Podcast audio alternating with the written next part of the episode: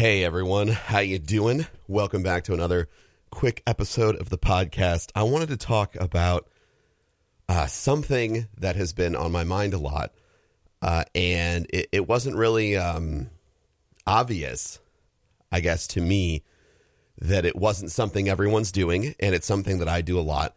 So I wanted to bring it to your attention and talk about like how you can use this in your everyday life, right? or in your content creation. And that's that's learning from watching what other people do. Okay? And it might sound really basic and simple, but listen, um, especially in the world of social media right now, uh, it is incredibly easy to identify a person whose life you want to have or whose job you want to have or whose career you want to have, follow them everywhere and see what their day looks like. Now, some people aren't super active, right? Like, okay, like you could find a celebrity or an actor who's who's just against it. I'm just against social media. That's fine. But you can find somebody to follow and you can look at their life and see how they live every moment. And then you can do like next level analysis. You know, if someone has a lot of followers on Instagram, what time do they post? What kind of content do they post? What's the text on those posts? Um, you know, are they are they content heavy? Are they content light? Is it funny? Is it happy? Is it inspirational? Is it motivational? Uh, is it just dr- knowledge dropping? You know, there's all of these these little things that people do, and it's out there in the open.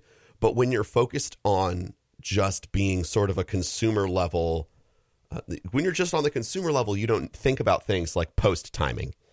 Uh, you don't think about things like like style of content style of language, language choice. Um, but it's all out there for you to watch. And and to break this down into streaming, you know, timing. When does my stream start? What do I stream? When do I stream it? Why do I stream it? How do I promote leading up to it? Things like that. Now, for me, like my behaviors are not mapped 100% to being the most ideal, successful, you know, analytical person on Twitch if I wanted to operate inside of my best numbers, I would stream from 6 a.m. to noon, take a break, and then stream from 2 p.m. to 8.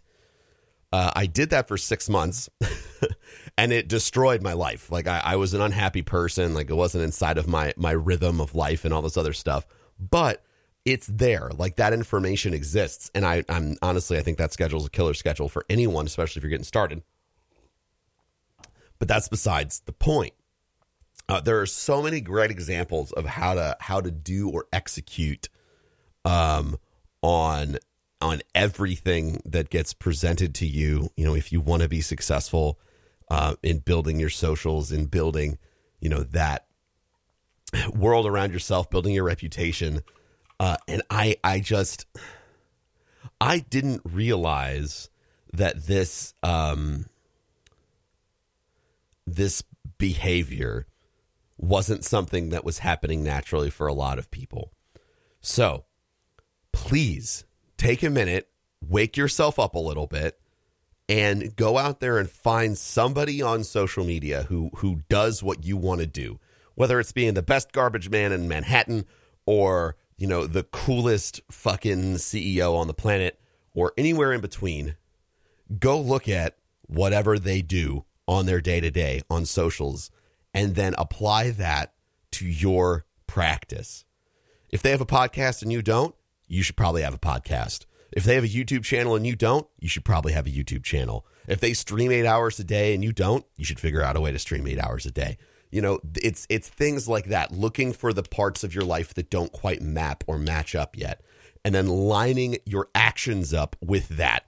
And the return will be insane, I promise this podcast was an example of me doing this uh, with someone, with multiple people that I look up to. You know, not just uh, Gary Vee, but Tim Ferriss. Uh, you know, everybody, Joe Rogan, so many comedians. Everybody has a podcast, and I didn't, and that was a mistake. So I started one, and it's been doing well because the demand is there. So there you go. Please, please, please get out there and do it. Start learning by watching not just learning by listening, and then execute on those things. Execute on the disparity, the break, the difference, and you'll be surprised what happens. Thank you for listening today, everyone. I appreciate you. If you didn't know, Guardian Con tickets are still on sale, but I wanted to bring something to your attention before Guardian Con, the night before, April, not April, July 12th at the Tampa Bay Theater, the roast of King Gothalion will be going down. I will be the roast master. Tickets are on sale now. Uh, you can pick them up. You can follow us at raredrop.co and find out where you can get the tickets. I think it's Tampa Bay Theater's website. I don't have the exact web address because it's long. But you can come. It'll be a night of friends, family, and roasting the ever loving shit out of each other. I'll be the roast master. We're going to have, you know, folks like Dr. Lupo, Char, uh, Omid, who's uh, who's definitely definitely stepping up. He's part of the management team for me and Goth, so it's going to be a good time.